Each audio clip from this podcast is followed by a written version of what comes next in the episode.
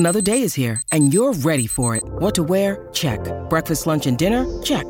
Planning for what's next and how to save for it? That's where Bank of America can help. For your financial to-dos, Bank of America has experts ready to help get you closer to your goals. Get started at one of our local financial centers or twenty-four seven in our mobile banking app. Find a location near you at bankofamerica.com slash talk to us. What would you like the power to do? Mobile banking requires downloading the app and is only available for select devices. Message and data rates may apply. Bank of America N A, member F D I C. Look, Bumble knows you're exhausted by dating. All the, must not take yourself too seriously, and six one since that matters, and what do I even say other than, hey? Well, that's why they're introducing an all-new Bumble, with exciting features to make compatibility easier, starting the chat better, and dating safer. They've changed, so you don't have to. Download the new Bumble now. Hi, I'm Keegan. And I'm Madigan. And you're listening to Your Angry, Angry Neighborhood, Neighborhood Feminist. Feminist. This is a podcast where we explore the world through our own personal feminist perspectives. Do you ever feel like in the beginning that you have to say it differently each time to give some variety? I do, but I did that in the beginning where I started saying it differently, and then I just fell into saying it that way every time. So it really just...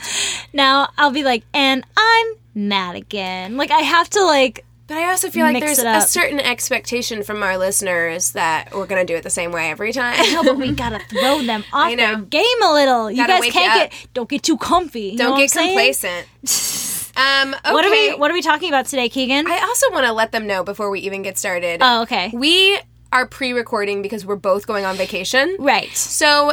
Again, every time we do two episodes in a day... The second one is gonna be weird. Things get loopy, man. And so that's what's happening right now. Um, but we, today, are talking about a very exciting topic, mm-hmm. the Manic Pixie Dream Girl. Manic Pixie Dream Girl! So the dictionary actually does have a definition for Manic Pixie Dream Girl. It sure does. And it is, noun, especially in film, a type of female character depicted as vivacious and appealingly quirky, whose main purpose within the narrative is to inspire greater appreciation for life in the male protagonist. And this term was coined by Nathan Rabin in two thousand seven, who found it grating, believing as a result of wish fulfillment of stir-crazy writers. Right. So in a review he had for the movie Elizabethtown, which... Yes.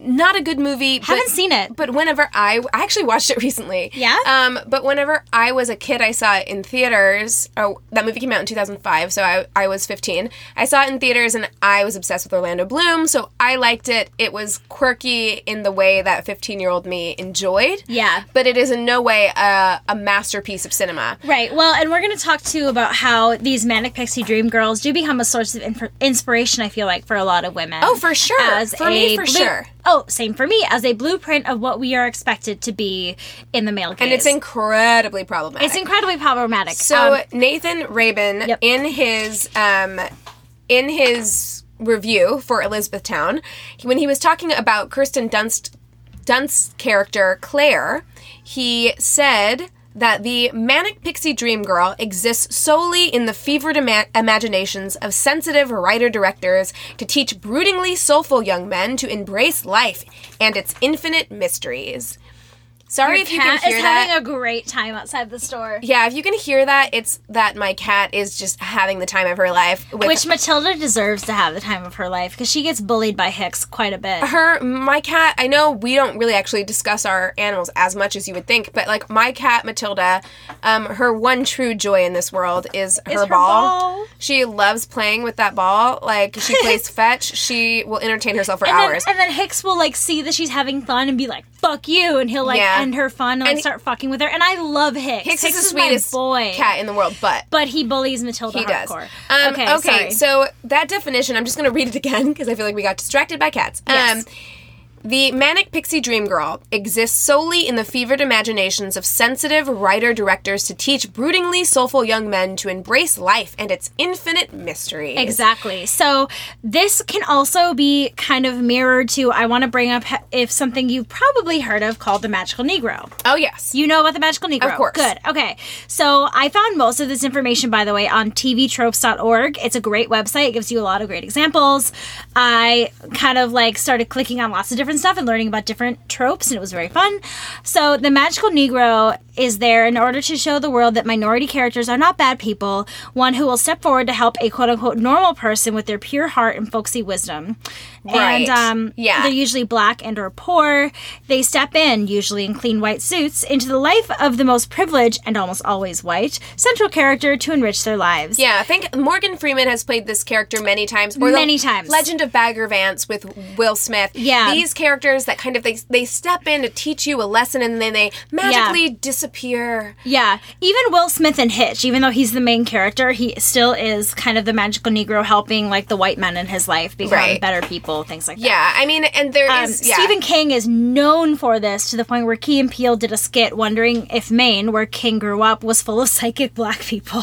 Yes, so if you watch The Green Mile, which is one of my favorite movies of all time. I yeah, love but The Green that Mile. Is a good example of the magical Negro. Right, and of this kind of, like, kind-hearted, soft, who's there to teach teach you a lesson. Yeah. And that's the same thing with the Manic Pixie Dream Girl. She is there, and it's very problematic, both for the magical Negro trope and for the Manic Pixie Dream Girl trope, because they are there fully as a side character, not as, like, autonomous no. individual human beings. They don't have any depth. They are there specifically to uh, help the male protagonist move forward in their story. She is typically stunningly beautiful, but doesn't know it. And white. We're going to talk about race. Uh, a lot. Yeah. Energetic, high on life, and full of wacky quirks. And but really cute quirks, not like weird But not weird. Quirks. And that's something that I talk about later in my notes, too, where when I... When I was a young adult, I felt that I was always expected to lift up the men around me, to be quirky but not weird, smart but not smarter than him, have dry, sarcastic humor with a potty mouth, and most importantly, to be aloof and cool with everything. So and that for me... Effortlessly cool. Effortlessly yeah. cool. And that's something for me that... That's what I took away from that. And when this character trope became popular in, like, the mid-early two thousands... Sorry, guys, for my phone going off. Um, it was something that I was like, this is what guys want. They don't want to hear about my past. They don't want to hear about my feelings and my emotions. They just want to see me for being cool and aloof, and I, I should be smart, but not too smart. Like, I, well, like I'm weird. Yeah. Like, I'm a weird person, and I was trying to suppress that into just being quirky. And then as soon as guys really get to know me, they would be like, she's crazy. Right. Okay. And that was really heartbreaking for me. Yeah. I mean, and, and there's kind of a thing here where...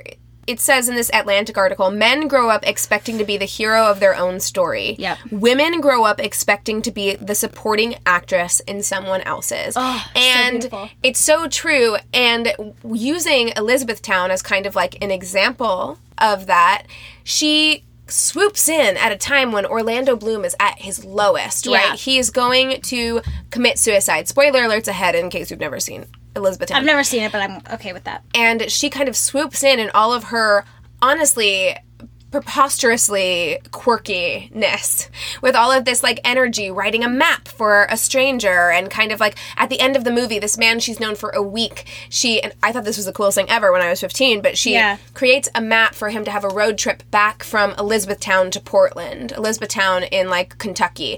Back yeah. to Portland. And she creates this map for him and a soundtrack. And yeah. as he drives through each each location on the map, it's it's timed perfectly with this soundtrack, right? Right. And Which so is it's, cool. It's very cool, but, like, but unrealistic. Yeah. And then another characteristic of the Manic Pixie Dream Girl and the Magical Negro is that they kind of dissolve into a puff of glitter whenever yeah. their purpose has been fulfilled. Right. When they don't, gotten... They're not a lasting thing because you can't uphold this facade because the Manic Tr- Pixie Dream Girl does not exist. As soon as she, she is still she got, a real person. Right. As soon as she got into a relationship with the protagonist, all of that kind of, like, amazingness that you saw in her would fade away, which yeah. is what we saw in five hundred Days of Summer. I was just going to say, can I start talking about five hundred absolutely, Days of Summer? Absolutely. So, for those of you who have not seen the movie, spoilers ahead. So, Tom falls in love with Summer, and Summer warns him many times through the course of this film that she does not believe in love, as she views it as this fairy tale-like notion. But Tom gains his own tainted views toward the po- prospect of a relationship with her. And he's like, hey, why won't you love me? But we had sex and like, blah, blah, blah, this whole thing. So we are predisposed to see Summer as a horrible person because we see Tom's character develop and not hers. Tom is the main character of this story. And in the beginning, they're like, when Tom was young, he believed in love and blah, blah, blah. When Summer was young, she her parents got divorced and she cut off all of her hair in anger and blah, blah, blah. So we see the difference between the two characters. But we are following the lovesick one. So we are on the journey of the lovesick man rooting for our protagonist. Therefore, right. Summer, being a real human being, I felt bad for him when I was young and first well, saw this movie. Well, I mean, movie. I think we've had this conversation when we talked about Say Anything. It's designed to make you feel bad for it him. It is, because though, it is from the male perspective. Right, even though Summer did nothing wrong. Even yeah. though Summer from the very beginning was very clear with her thoughts and yeah. intentions, we still feel bad for him because we have this idea of what the manic pixie dream girl trope is supposed to be. And and because he feels so strongly for her and loves her so much, we feel that they should end up being together, even though Tom really is not right for Summer. And so Summer breaks Tom's heart and ruins his views of love, and he's this broken shell of a man. And then Zooey Deschanel, really through her whole role in this film, is just to bring Tom up, except for a beautiful monologue at the end of the film that basically says, I changed my mind. I'm allowed to change my mind. And because she fell in love with somebody else, she's engaged. And Tom is like, why couldn't you do that with me? Blah, blah, blah, blah, blah. Why wasn't I good enough for you? And she's like, no, it's not about you. I'm allowed to change my mind because I found somebody that doesn't just see me as a thing or as an idea, right. but as a real person. Yeah, and, and in that way, I think five hundred Days of Summer actually kind of turned the Manic Pixie Dream Girl trope on its head a little bit. It did, in that it made her a fully realized person. Yes. Who had needs and wants that were outside of pushing your storyline forward. Exactly. So it shows the dangers of idolizing women as things rather than respecting them as real people with their own complex outlooks. But the issue that I've seen is that most of my guy friends that I've ever spoken to that I'm like close with, when I talk about girls with them, is like, I want like a Zooey Deschanel in five hundred Days of Summer. Right. But I also, okay, I think they want a Zooey Deschanel, period. Because right. she became kind of like the, the face, face of, of Manic Pixie, Pixie Dream Girl. Girl. But if you've seen five hundred Days of Summer, I don't know why you would say that. But a lot of like, people still don't see, like, there. It depends on how you want to see that movie. And I feel like there are still people who see that and want... want a girl that's going to teach them things and a girl that's going to turn their Sorry, lights it's not on their my, head. It's not my fucking job. Exactly. Like, and that's what I'm saying is that even though, because I didn't, I, watching that movie when I was younger, I didn't watch it and say, oh, wow, it really changed my perspective about that woman. No, it changed my perspective of how Tom should look at love. So when he goes to the job interview at the end and he meets someone named Autumn, it's showing that, oh, look, he has another chance to make things right. That was my takeaway from it when I was younger. As a feminist grown woman now watching it, I'm able to see uh, Summer's importance in the story and to see her as being the heroine of the story as well. Um, but I feel like if you don't want to see it as turning the Manic Pixie Dream Girl on his head, you won't see it that way. Well, I feel like that's everything in general. So uh, when it comes to Manic Pixie Dream Girls, like not just Zooey Deschanel, although she has become kind of the, the, the face, face of that. Yeah. Um, it's also your Natalie Portman's in Garden State. Mm-hmm. It's also your Kate Winslet's in Eternal Sunshine of the Spotless Mind. Eternal Sunshine. That it's, was another one. That's another one that I always think of when I think of Manic Pixie Dream Girl. Right. And but it, even she tried to turn it on his head because where's well, where's she had her problems. Quote? She had problems, but she also says, here is the quote. Too many guys think I'm a concept, or I complete them, or I'm going to make them alive, but I'm just a fucked up girl who's looking for my own peace of mind. Don't assign me yours. So even she tries to kind of be like, look, I'm not going to be that person for you. Yet, because the movie is in the perspective of Jim Carrey's character, we are seeing, we are rooting for him for the most part. Well, I mean, and it's not just in the perspective of that character. I think a lot of these movies also, what you have to understand is that they are written by men. Yes. So these men have this concept of what what they want to help propel their male characters forward. Yeah. And self-actualize in a way. Yeah. And it's interesting because it veers the audience away from the typical, like, hot girl next door. Like, the nerdy, usually chubby, video game loving guy having a thing for the hot blonde popular mm-hmm. girl next door. It does kind of turn that on its head in a way, but then it becomes this other trope of, I mean, even then that is that is still kind of Manic Pixie Dream Girl because you're seeing this hot popular girl and not necessarily for who she is as a person. We're just seeing her as being this blonde bombshell. Right. All of all of these are... It, so this idea of all of this is, is sexist because what you're doing and what all of this has in common is that you're removing autonomy from yes. women. So you're, I feel like most men, though, would say, oh, but I'm trying to show that it's okay to be in love with the nerdy, quirky, but only a weird very, girl. very... Specific, specific aspect of nerdy and quirky. Well, it's something it's that not I love. Nerdy and quirky in a way that's like really weird, that, or that's real. Yeah, or, yeah, that's legitimate. It, it, it's but it's, it's, in a, it's an aesthetic. You're falling in love with an aesthetic, yeah. which I think is a problem. I was a big fan of Chloe Grace Moretz's character in five hundred Days of Summer because there's some quote that she says because she's the the little sister of Tom's character, Joseph mm-hmm. Gordon-Levitt's character, and she's like. She's not your soulmate just because she likes the same weird crap that you do. Yeah. Like, she yeah. sees it for what it really is. And, like, I like that they had that character in the beginning of the movie because it does make us think a little bit about, like, okay, yeah, you both like the Smiths. And right. you both, like, oh, yeah, she's really weird. She helps you break out of that shell. But you can't take ownership of that person and think that you're soulmates if not both people feel that way. You have to be able to, like, step away from that then. Right. And I think it was very damaging for girls at this time because, of course, I was coming of age, yeah. you know, at the time when the Manic Pixie Dream Girl, I feel like, was kind of at its height. It was it Garden was, State. Yeah. It was five hundred Days of Summer. It was yep. uh, Zooey Deschanel going into The New Girl and yeah. all of that stuff. It was, it was that. And so for me, outside of it being, like, I'm not that person because almost every single time it's it's a white girl and that yeah. it, it wasn't something that was attainable for people yeah. of color, for girls of color.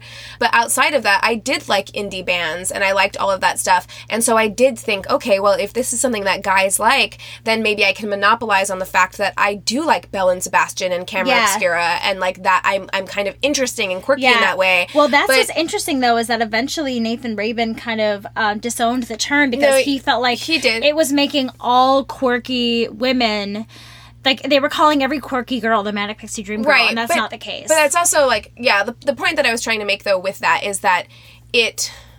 Sorry, hold on. You felt like you could capitalize, even though you weren't of the same, like, skin color. Of right, the, but but I couldn't. Because, yeah. because in these movies... Almost never is this a fully realized human being. No. So you can get you can get the guy doing that thing. Like, totally. I, I did that. You cannot maintain it. But you, you the can't guy. maintain it because it's like, okay, if you're using these movies as kind of like a how-to guide, right? Yeah. Then what next? Yeah. It can show you how to get a guy interested. It can show you how to get him on his feet and get him in a good headspace. But it can't ever show you what to do next. And it's not an equal relationship. Yeah. I've felt it kind of from the other side, even as a more grown woman, without it being intentional. I had a situation like a year and a half ago where I was in a play and I was really good friends with this guy and I I don't really know how to turn myself off from being who I am because I shouldn't have to because I am a quirky, weird, inappropriate person. And I, like, just for example, and we can cut this out if we want to, but, like, I was, like, chatting with this guy a lot. I gave him rides, and we, like, became really good friends. Chris was out of town, and we both wanted to see Doctor Strange. So he's like, let's go see the movie together. I'm like, okay, cool.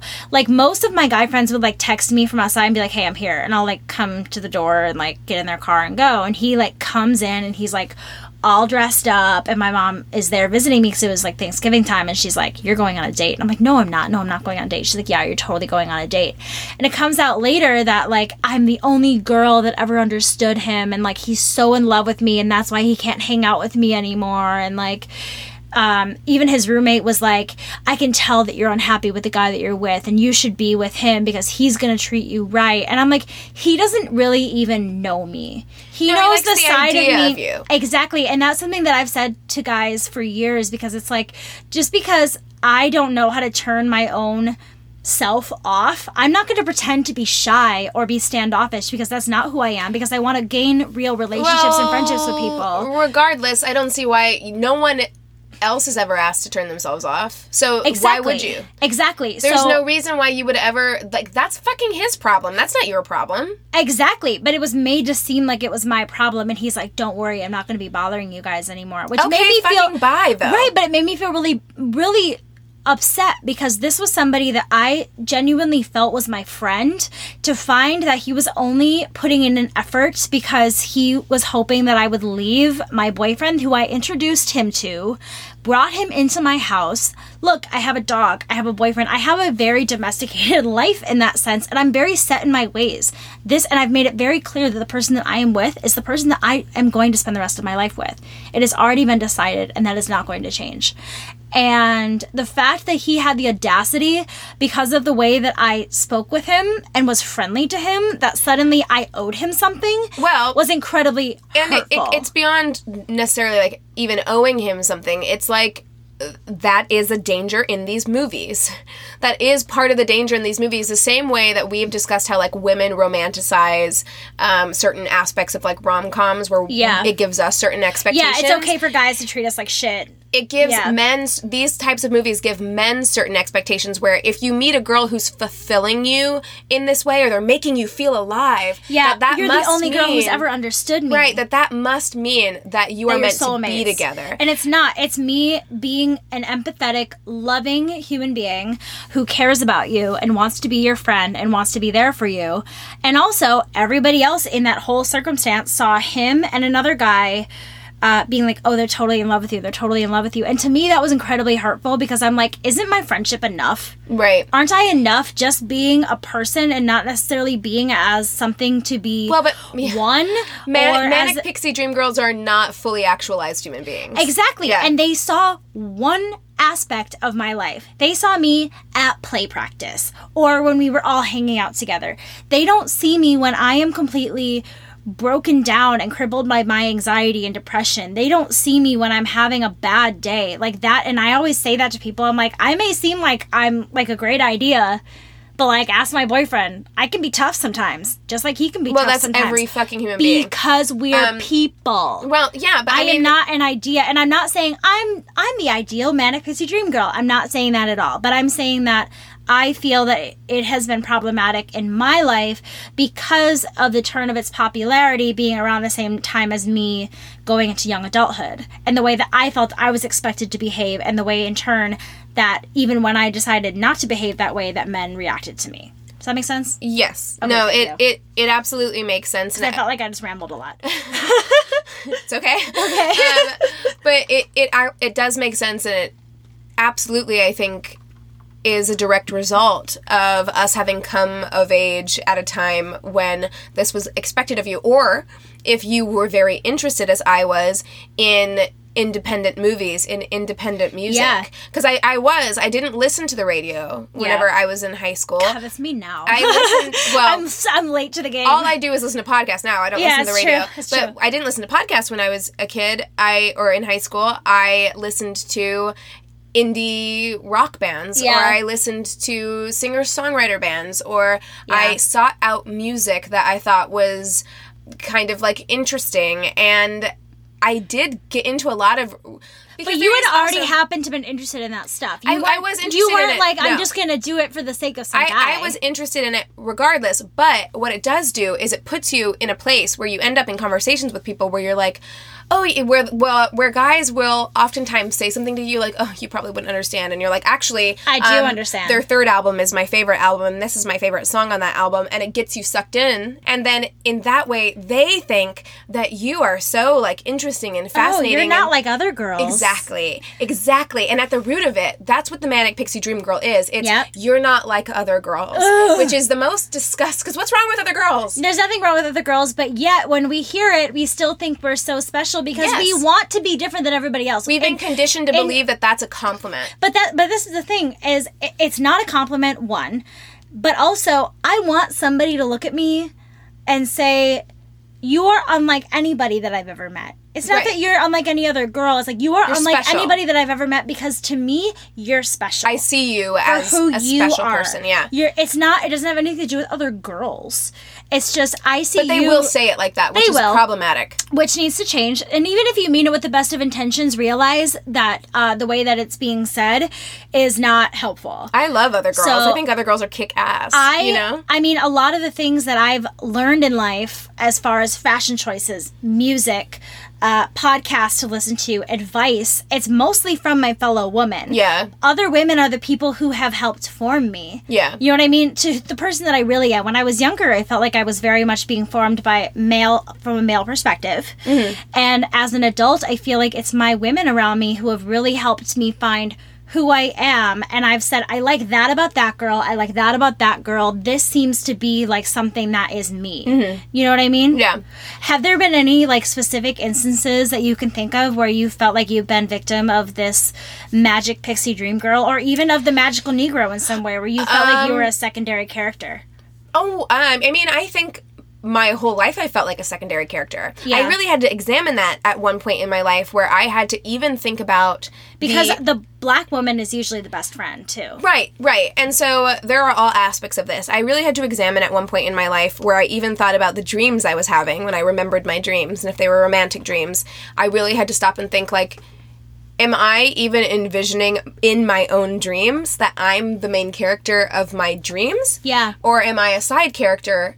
in my dreams? Am I in pursuit? Is it always a romantic comedy in my brain where the woman is typically not the main character, and if she is, it's in a very problematic kind of way where the yeah. guy saves her? Bridget Jones' Diary, right, you right. Know, you know, and, like I, and yeah. again, I love these. I love, love romantic them. comedies. I love romantic I love comedies. Them. Yeah, but for me, I think I always wanted to be the manic pixie dream girl, and I had all the attributes of that. Yeah, I wore definitely. Vin- I wore vintage clothing. I listened to indie music. I yeah. I did the pinup girl thing. I did all you of were that friends stuff. With lots of guys. I was yeah. friends with tons of guys. I wanted to be that cool girl. Yep. But mm-hmm. I feel like feel what guys, cool girl could have its own episode. But oh, yeah. I feel and like what guys wanted of me, especially having grown up in a very white space, was. Black women are not the manic pixie dream girl. Black women fulfill another stereotype oftentimes yes. where they're kind of like the earth mother. They're kind of like, they can be soulful in that way, but they're never girly or childish. I feel like it's the earth you know? mother, and it's also um, like a sense of, I, what's the wording I'm looking for? They might be sassy. Where it's like sassy, but also like, I dated Strong. I dated a black woman, so I don't fall into X Y Z. Oh, sure. Or I, I, to I say had that, all that the they've time. had that, to, to be dated more, so I feel like that I've to seen To check it that. off the list. Yeah. That definitely was something I experienced. Fetishism. Or where yeah. they're just like, I, I really like black girls. Right, You right. know what I mean? Yeah, it was it was fetishized in a way yeah. where it was something to check off of a list. Yeah. But I do think when we're talking in terms of like manic pixie dream girls, it's like black women are not often seen... Because there is an aspect of manic pixie dream girls that is childish. Yes. And and black women are not often seen as childish. Well, because they, t- I feel like even black women can tie into, and correct me if I'm wrong, but can tie into the magical Negro in a way, where it's the manic pixie dream girl mixed with the magical Negro. Right. To create this soulful, yes. funny, sassy best friend who tells it to you like it is. Or if they're who, dating you, they're here to give you advice to help you get your fucking shit together. To show you yeah. a different culture or a different whatever, which right. is fine. A different you perspective. Should. You should share your perspective and mm-hmm. different perspective, especially if you're with somebody who is of a different skin color than you.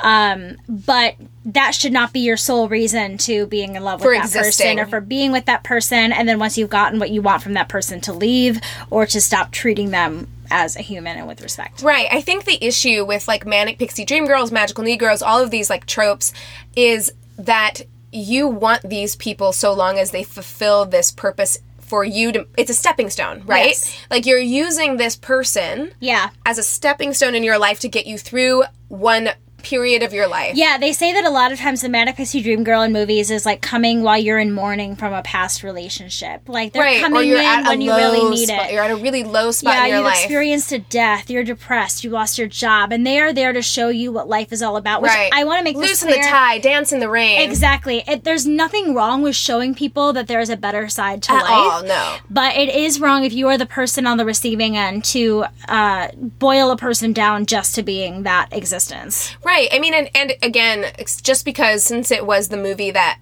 had him coin the term, and I watched it recently, if we're talking about Elizabethtown, her purpose really was him. Mm-hmm. And the relationship was incredibly one-sided. Yeah. You, you don't see anything about her life that he's helping her with. It's a very one-sided relationship. It is all about her helping him through this time in his life, and yeah. he doesn't have to really give anything. No. He's taking, taking, taking from her. Yeah. And she's fine with it, and it's fine, but, like... The second she may need something... Is he going to be there, or is their relationship all about... Or he's going to be like, whoa, whoa, whoa, whoa, whoa. Right, no, thank, hey, thanks for the help, but... This is too much for me. But I don't need you anymore. I'm yeah. I'm better now. You yeah. know what I mean? Thanks for showing me what life was all about. I'll really appreciate that mixtape. But, like, at the end of the day, our relationship was built on you helping me, not me yeah. helping you. You know? Um, I really want to watch this movie by Zoe Kazan called Ruby, Ruby Sparks. Sparks. Have you seen it? I haven't, but I really want to watch it, too. I really want to watch it. Uh, it's about a male... I love Paul Dano, too. Yeah. It's a male writer who is struggling with his writing, and he essentially creates a woman based solely by his imagination. And it is a manic pixie dream girl woman. I read it is. some yeah. about this movie. And at the beginning, it is seen as, like, romantic and positive, but as time goes on, we see the dangers of treating individuals as concepts or objects rather than as people. And I think that shows a really, because it is entirely in his imagination. It is not a real person. And even then, he is slowly able to kind of see, you know, we are able to see where this is like, okay, this is getting into a weird situation. And I learned about something else that was really interesting to me. Maybe you read about this. The algorithm-defined fantasy girl? No. Tell me, tell me, tell me. It is basically Manic Pixie Dream Girl, what with robots or uh, alternate, like, intelligence. What? Think about, like, um, what's her name? Like, Joey or Joey in Blade Runner twenty forty-nine, which oh, I, never, I haven't I seen. I never saw twenty forty-nine. Or Blade Runner you, is one of my favorite movies. I know it is. That's, yeah. why I, that's why I wrote it down. Have you seen Her? Yes. Her. Okay. Okay. It's like alternate intelligence. What's is it alternate intelligence? What A I, artificial intelligence. Artificial intelligence. Yeah. Thank you. It's basically that, where it's it's in your imagination. It's something that isn't real, and uh, yet well, it's like they're Lar- finding it's like Lars and the Real Girl. It. Yeah, exactly. Yeah. It's yet it's finding attachment to something. Well, I mean, I think that that is what it is with with Ruby Sparks. I think the idea of, like, you you can create someone who's perfect for you, but is that what you need?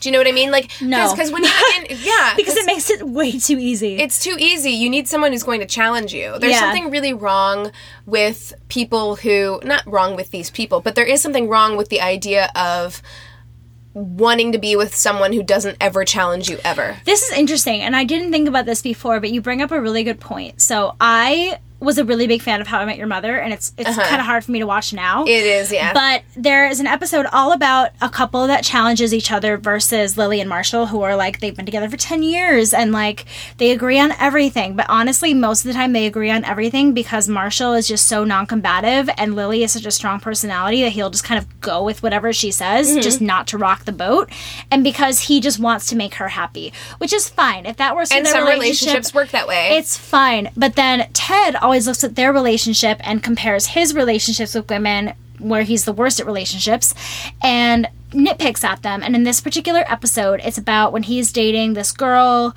who is trying to tear down, or no, who's trying to preserve this building that he wants to tear yes, down to build the new, like, uh, uh, bank or whatever for Barney's company. And, like, they argue about everything. Like, they can't agree on anything, which that is not...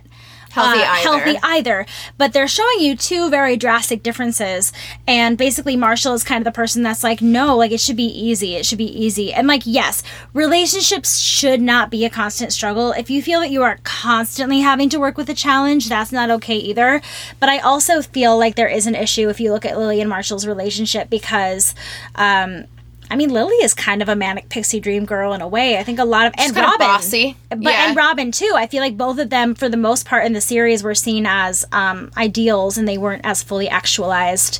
And throughout the series, maybe a little bit here and there, so don't, you know, fight me on that. But um, I feel like it's interesting to look at the differences and how Ted viewed his relationships and how we were supposed to think that Lily and Marshall were always the per- perfect couple, even though there were times where I was like, the way that she is treating Marshall is not fair. Well, and here's the thing, like, I believe that my relationship is very, like, equal, and I do believe it's very easy. We we don't fight very much, but you don't have to fight to be challenging each other. Right. I think we hold different views and we can have conversations where we are able to articulate why we believe what we believe and have those conversations, and yeah. we can challenge the other to think about things differently. Yeah, I and feel that's like, important. But I feel like people, my whole point, I guess, in that whole yeah, yeah. rambling thing was that if it's hard, it's not worth it. Is I feel like what's hard. seen a lot. No, if it's too hard, it's not worth it. But I feel like it's seen that, like, the reason that oh, Lily and Marshall were always seen as the perfect couple is because, because it was easy. so yeah. easy because one person always gave in. And you know which what? I don't think is I don't think is healthy. I at don't all. think that's healthy either. I do think that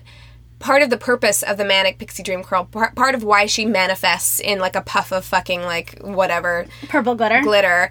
Um, the reason why she manifests sometimes is to challenge the protagonist. It yeah. is to, like, get him to, like, see things in a different way. The only problem with that is she is not actualized in a way that's, like, real. Yeah. It's all to serve. It's all for his benefit. Yeah, and he is not helping her in any sort of right. way. Right. It's and and that's not how Which life we should, works. We should be supporting each other. Yeah, it's it should be about challenging each other to see yeah. things differently. Yes, yes, you should have someone in your life who wants you to embrace dancing in the rain. You yeah. should have someone in your life who's listen, able to do listen that. Listen to Taylor Swift's Fearless album. You'll feel it.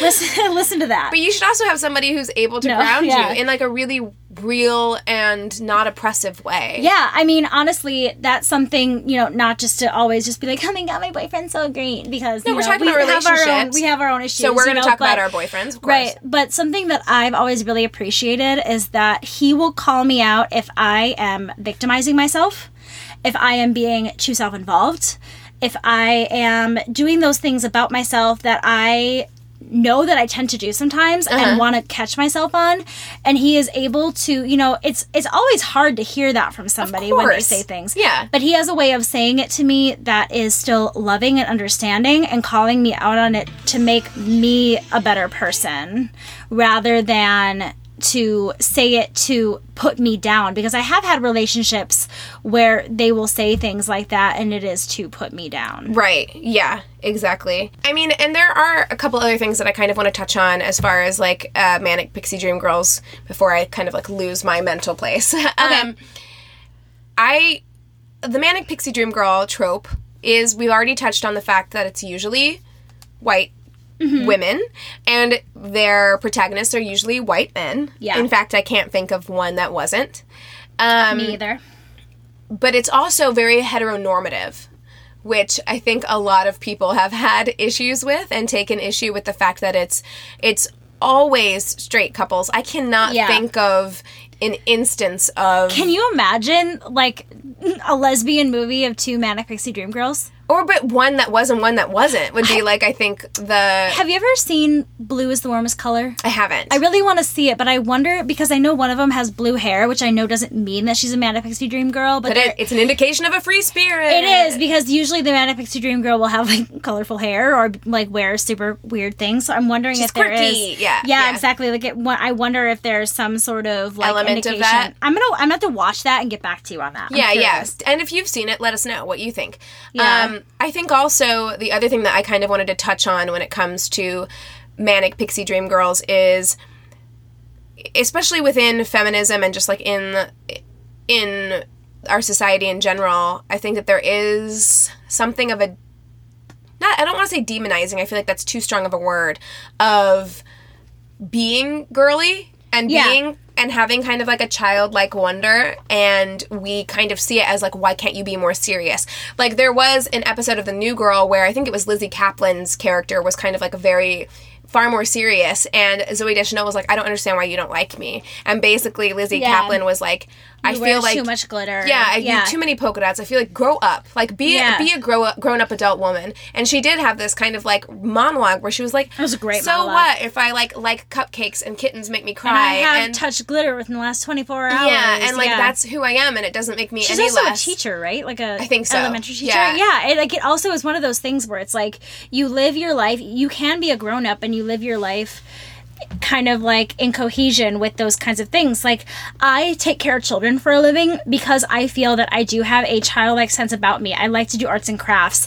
I like to play. I like to be weird. And to me, like, those two things go together. Right. I don't have to be in a business suit and looking a certain way when but my also, yeah. life, like, yeah. I can be a grown-up and still enjoy all of those things. Yeah, and also, but also, like, if that is who you are, don't feel like you need to fit into this other stereotype. It's it's totally. Such a weird if you are kind of... If you are a more mature type of person, like, there's nothing wrong with that. And, believe it or not, the super mature, straight-laced woman in a pantsuit can be friends with the kindergarten teacher who's got, you know, putty under their fingernails and glitter in their hair. They balance each other out, yeah. You can, like, you don't have to be in competition with those other people. Right. And I feel like that is something that just T V tropes in general do, but I feel like specifically when we're talking about the Manic Pixie Dream Girl, it does create some sort of competition as well. Right. Again, because all of these movies and all of this narrative is within... It's by the male gaze for the male gaze. Right. Yes, and it's written from that perspective. Yeah. Yeah. Can I talk about a man who has written about the Manic Pixie Dream Girl who has tried his hardest to get it right? Yes, yeah. Um, I went through a huge John Green phase, oh, which I'm John sure Green, a lot yes. of us did. Yeah. And he has been scrutinized for the Manic Pixie Dream Girl, but I feel that he has at least attempted to make it be seen as something that is problematic, and that is in two examples that I am going to say now. I read The Fault in Our Stars first, loved it. In that story, it's actually kind of the guy who's the Manic Pixie Dream person who comes in just to make a difference in the girl's life. He, it he can does. be argued. He he does, yes. In that in that sense, I would say yes. But I also feel like he is so much more, like, self-actualized. He is, he is. But some people have said that he could be seen as a male equivalent. Yeah. Anyways, that. But we're not going to talk about that book. We're going to talk about Looking for Alaska. Have you read it? I have not. It's fantastic. I fell in love with that book. I started writing a screenplay about that book. I'm obsessed with it. So, Looking for Alaska, there's this guy, they go, they're like at a boarding school, and there's this kind of like nerdy kid who like totally falls head over heels in love with this girl and the idea of this girl. And then she goes missing, and he spends all of, and it's kind of the same as Paper Towns, which I'm also going to talk about. Uh-huh. Um, but he has such a strong idea in his head of who she is. And as he starts learning more and more about her and, and the real problems she's been through, having slept with other guys, you know, the fact that she may be quote unquote, ooh, promiscuous, or, you know, she's is not, not what you imagined in your head she was. Yeah. Therefore yeah. she is not, you know, she is not right. And that is also yeah, something... Yeah, it determines her worth in a way that, like, it shouldn't. Exactly. And they talk about that a lot in this season of um, thirteen Reasons Why, too, mm-hmm. which I really appreciate. So he that was kind of his first attempt of being like, look, just because you have an idea of this person doesn't mean that she can't... Like, she's still a real person. People are never one-dimensional. Yeah. They always have aspects. They have pasts. They're yeah. human beings. Yeah. But people read this book, and they still didn't quite get the point. So... people start reading Paper Towns, which mm-hmm. he did make a movie out of, which makes it even more... Um, with Cara Delevingne, right? Cara Delevingne, yeah, mm-hmm. and with uh, fucking, what's his name, who I love. Uh, the brothers, Alex, no. They were the Naked Naked Brothers band on Nickelodeon. I don't... I never watched that it, was but before I my them. time. I remember, like, commercials or after for my it, time, really. But I don't remember what they were called. But I love them. Nate, oh, Nate, Nate and Alex something. Anyways, so... They, in this movie, it's the same kind of thing where this girl, like, they have the guy and the girl, the girl's popular. Um, I found it interesting that they chose Cara Delevingne. While she is a very beautiful woman, she is a little bit more unconventionally beautiful in the way that she does have a, a little bit of a different looking face. She does, yeah. Um, but in the book, she is I don't think she's a very good actress, but... She is not a good actress at all. Anyways, that is not the point. So I thought found it weird that they didn't cast somebody who was a little bit more stereotypically traditionally beautiful, traditionally beautiful because that is kind of how she's written into the book. And then, like, they have this crazy night of, like, vandalism and craziness. And then all of a sudden, like, he goes to school the next day expecting to see her, and he's been in love with her since he was a little kid, and then he shows up to school the next day and she's gone. So he and his friends start this, like, road trip to find her. And then when he finds her, like, he felt like she was leaving him clues, and he was, like, sneaking into her room and, like, doing all this stuff and, like, finding all these clues. And he was problematic. So, so problematic. And so he's, like, searching for her, and they go on this road trip, and then when he finally finds her, she's like, dude, what the fuck are you doing? And he's like, but I found you. I saved you. And Isn't she's that what like, you wanted? No, Yeah, and dude. she's like, no. And she gets on this bus, and she leaves again. And in the book, he says, she was not an adventure. She was not a fine and precious thing. She was just a girl. And I feel like some people could see that as being like, oh, just a girl. What do you mean? No, I don't see it that way at all. She's I think a human it's important. Being. She's, she's a human saying, being who did not exist for your your she's not adventure an, she's or not your an joy. Adventure. She's yeah. not this fine, precious, untouchable thing. No, she's a fucking person. She's just a girl. And what you did was creepy. Yes. And you need to, like, come yeah. to terms with that. Again, we've had this whole conversation when we talked about Say Anything, when we've talked about all these other movies. It's like, stalking. That's not romantic, and we need to readjust what our idea of what is romantic and what is not. Yeah, um, I've even had issues, like, lately with, God, I'm making myself sound like I was such this, like, player, which I totally wasn't. But I had this guy message me, like, a couple weeks ago who I haven't spoken to in, like, five years. Mm-hmm. um and I I cut off all of my ex relationships when Chris and I started getting serious, because I felt like it was the right thing for me to do. Um and we were not in a relationship, but we had, like, hooked up, but he was, again, this makes me sound like I'm really full of myself, but he really liked me. So he sends me this, like, long message about, like, how I've never stopped thinking about you, you deserve the best, blah blah blah blah blah. And, like, it's creepy to me because he went back and, like, liked all of these old photos, and, like, to me that's not romantic. I didn't I didn't respond, because to me that's just showing that you're messaging me for your own, like, selfish, like, right. desire well, to feel something, I and then to go back and, like, look through all of my Instagram posts and to constantly be trying to friend me on Facebook. Like, what he's that's done, not a cute look. What he's done is, and I think a lot of us are guilty of this. I feel like I know, this is my therapy session. I know. Yeah, that's okay. Um, I know that I have been guilty of this, and I'm sure that a lot of people have been guilty of this. Like, there are people from your past who maybe you had some kind of, like, interaction with that was that special meant to you. That meant a lot to you, yeah. And it meant a lot to you. And you can romanticize that person in your head right. and think that they are, like, this way or that way. And, and it I makes me feel you, good that maybe I helped him it, in some it way. It will make you but... feel good, but, like, the thing is, when you're on the other side of that, when you meet them again, they, they're going to let you down. Because yeah. nothing can ever live up to, to this idea that you, you maybe had this amazing time with this person for yeah. a weekend or a month or several months, and then lost contact with them, and it's all been in your head yeah. about, like, what this person is like. Yeah. And I feel like that is the Manic Pixie Dream Girl. Yeah. The Manic Pixie Dream Girl is a manifestation of where your brain can go. In five hundred Days of Summer, he does it. You can fantasize Expectation, about... reality. Yes, yeah. exactly. About what this person is like, but when you do that, inevitably, even if you don't mean You're to, I down. do that... It's, it's, you're dissolving them down into a one or two dimensional idea. Being. That it's yep. an idea. Yeah, and it's again, not true. I am not trying to fluff myself up and say that I'm some great person and all these guys are, like, whatever, because I feel like that's totally how it sounds. And, like, this is not a thing that happens to me on a daily basis, just by the way. But there have been a few instances where I feel that I have been affected by the Manic Pixie Dream Girl. And I feel like, in a way, too, like, it's not really doing men much justice, because it is teaching them a way of envisioning women uh, for being an idea instead of being people. Right, and if Do you, you don't live up to... I, I totally yeah. agree, and I think if you don't live up to that, then men have this idea that there must be something wrong with you. Yeah. And women have this idea that there must be something wrong with us, because yeah. why can't I just be this perfect? Yeah. And you, you can't be. Or why can't I be quirky in a way that's cute and not off-putting? Yeah. You know, or why can't my my love of Belle and Sebastian manifest in other ways in my life that also make me this indie princess? Uh, and it, it Yeah, it that won't. Doesn't make you into a stereotype. That just makes you into a person. Right. Yeah. And into a really cool, interesting person, yeah. you know, and not one that tells, like, offbeat jokes or does things that are, like, right. What are, you are, think like, is cool, somebody else in the world is also going to think it's cool, and not just the idea of it being cool, but because they actually really like you for who you and are. And here's the thing. And that's why I always make the point, too, that I'm like...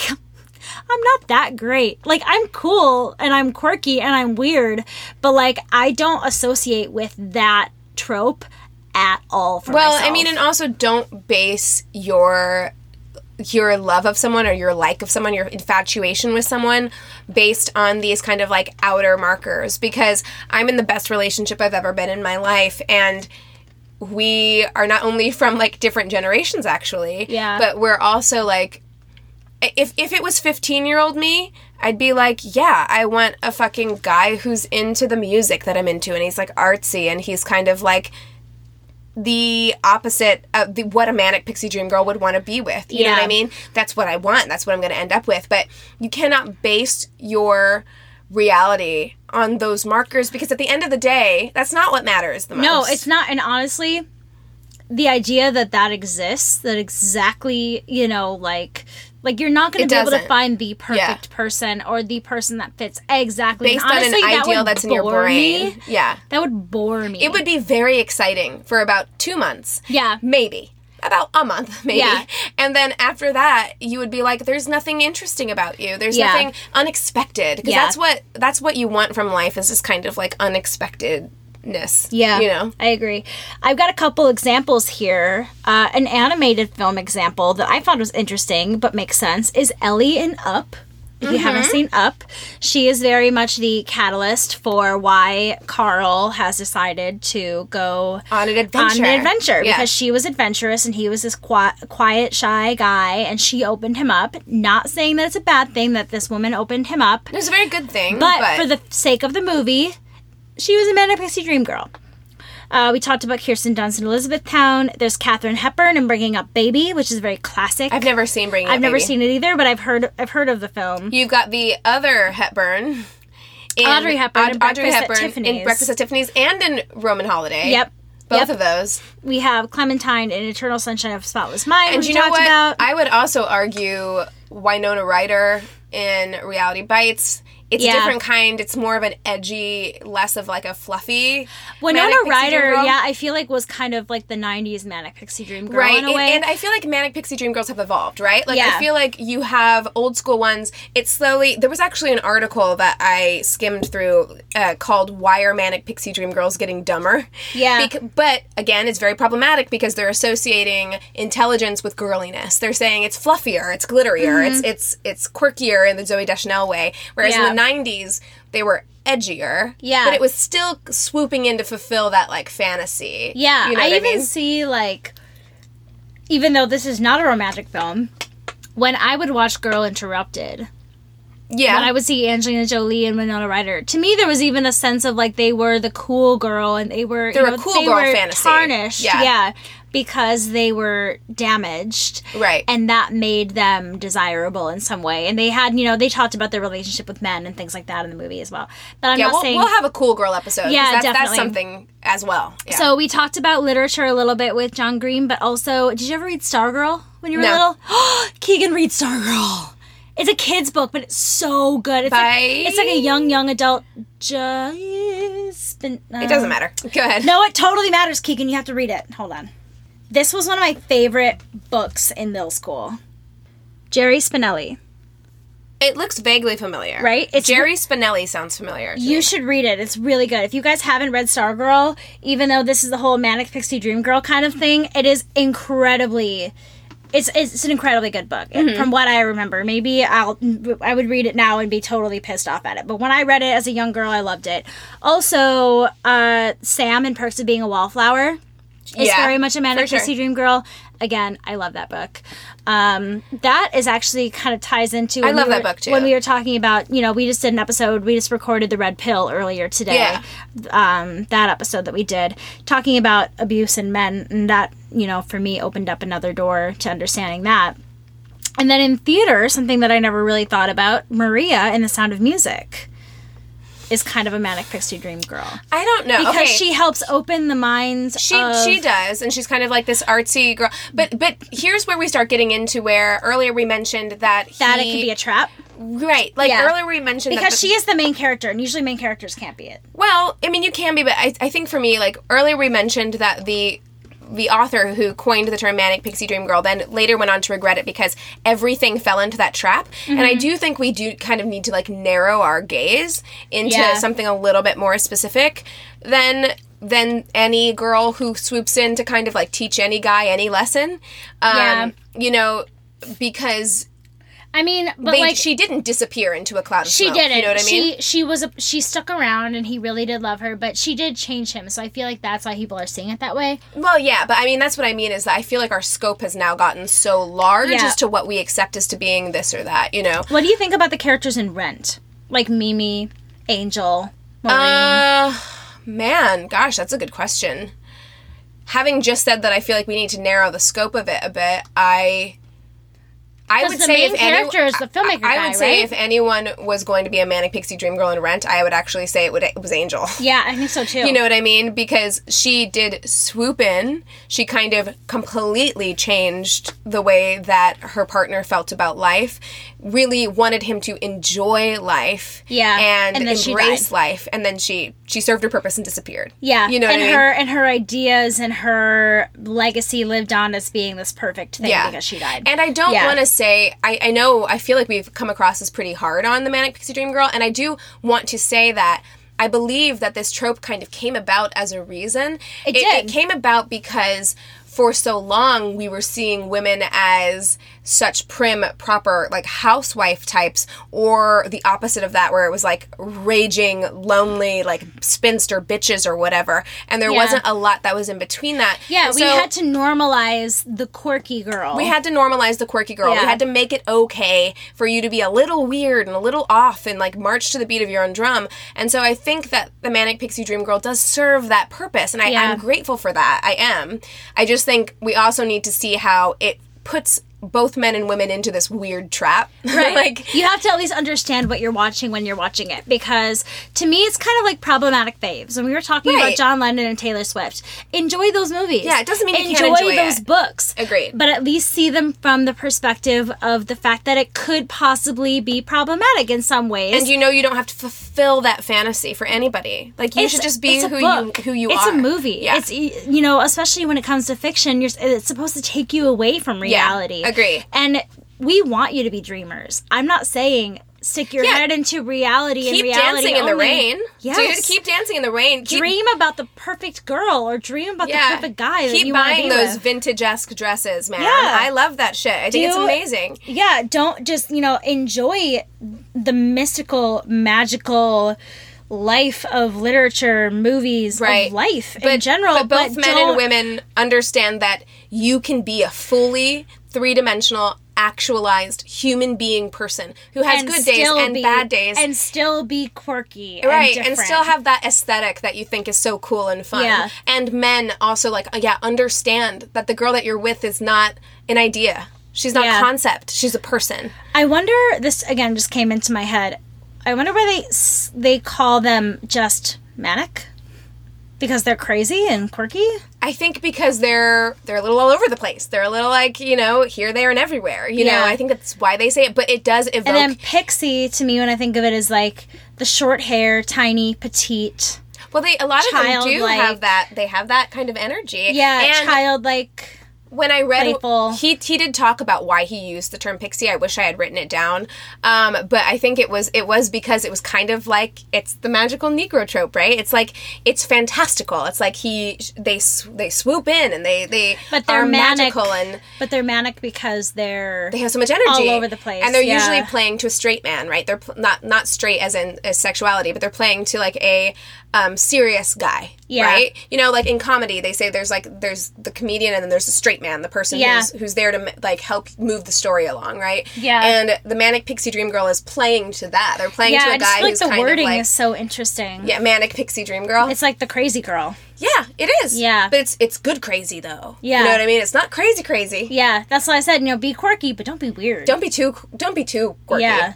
Don't have an actual mental illness. Then you've crossed a line. Don't be crazy ex-girlfriend where yeah. you actually have, like, B P D. Yeah. You know what I mean? Like, it's it's an interesting thing. It's it is. such an interesting... I could probably talk about this forever. It's a, such an I interesting thing. I could, too. But I feel like we made some good points. I feel like this was a nice, like, therapy session for me to be able to, like, air out some of my grievances yeah. with men in my life. So yeah. thank you for that, listeners, and to Keegan. You're welcome. Um, well, with that said, if you have any stories that you want to share with us... Agreed. Please, please email us. We love getting your stories. Email us at neighborhoodfeminist at gmail dot com.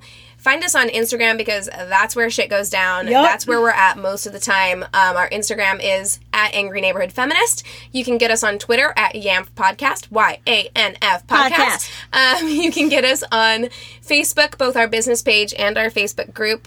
Uh, join us. Um, you know, contribute to the discussion. We want to hear your thoughts on these things. We want to know what it was like for you growing up in the time of the Manic Pixie Dream Girl. Yeah. Because it, it was an interesting time for us to grow up. Definitely. You know? I don't know. Do you have anything else? Um, remember to rate and review us yes, on please. iTunes.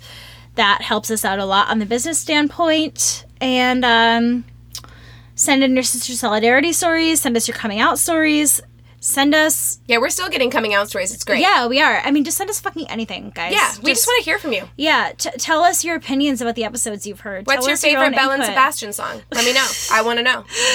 Oh, man. Guys, I love you. Okay, so I guess, you know, let's just wrap this shit up. Yeah. And with that being said, we encourage you to, to rage on. on. Bye.